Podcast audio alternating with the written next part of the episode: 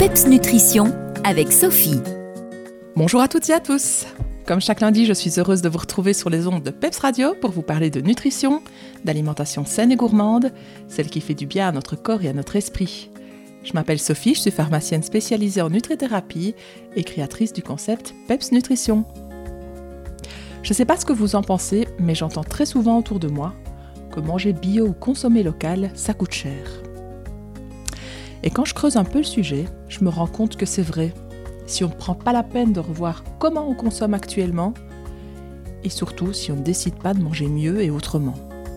Alors pour manger bio, local et pas cher, je vous livre ici quelques astuces vérifiées et validées que vous pourrez aussi retrouver sur le site ecoconso.be.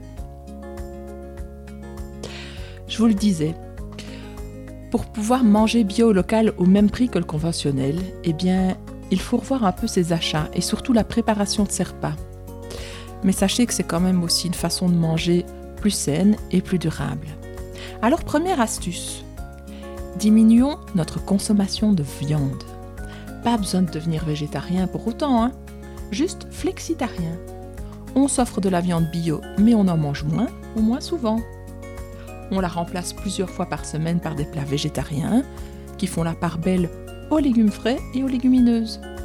Manger plus de légumineuses, dont le prix d'ailleurs varie entre 3 et 5 euros du kilo, permet donc de diminuer le prix de son assiette sans négliger l'apport en protéines. C'est donc une toute bonne idée.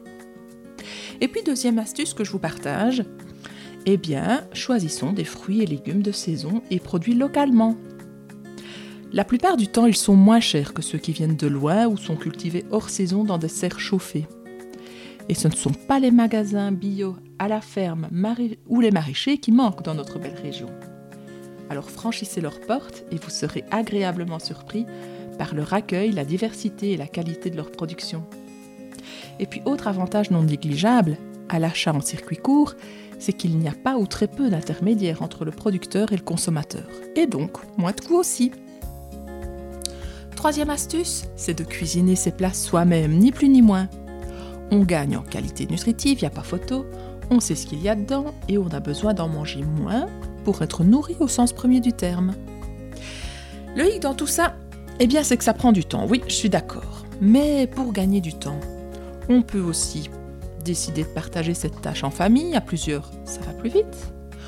On peut aussi cuisiner en double portion et congeler la moitié pour un soir où on a moins le temps. Ou on peut aussi se mettre au batch cooking. Le principe est simple, en deux bonnes heures le week-end, on cuisine 4-5 plats simples pour la semaine qu'il n'y a plus qu'à réchauffer ou accommoder rapidement le jour J. Et d'ailleurs, si vous souhaitez apprendre cette méthode de cuisine gain de temps, j'organiserai des ateliers prochainement.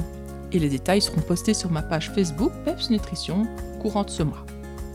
La quatrième astuce va vous sembler évidente. Évitons de gaspiller la nourriture. Et pourtant, les chiffres sont là. On gaspille entre 15 et 20 kg de nourriture chez soi par personne et par an, ce qui représente entre 150 et 200 euros. Et pour éviter de gaspiller, on fait une liste de courses sur base de ce qu'on souhaite manger ou de ce qu'il reste dans le frigo, le congélateur, les armoires.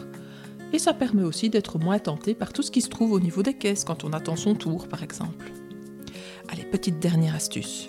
Acheter en vrac ou très peu emballé.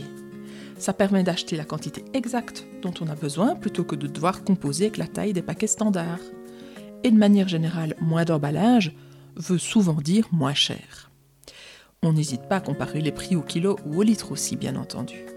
Alors rien qu'avec ces 4-5 astuces, on fait déjà de belles économies et on s'offre une alimentation bio, locale et de qualité. Je vous retrouve la semaine prochaine avec grand plaisir pour vous parler encore et toujours de trucs et astuces pour adopter une alimentation saine. D'ici là, gardez la forme et le PEPS. Les meilleurs conseils et recettes nutrition de Sophie, c'est PEPS Nutrition. Retrouvez-la sur Facebook.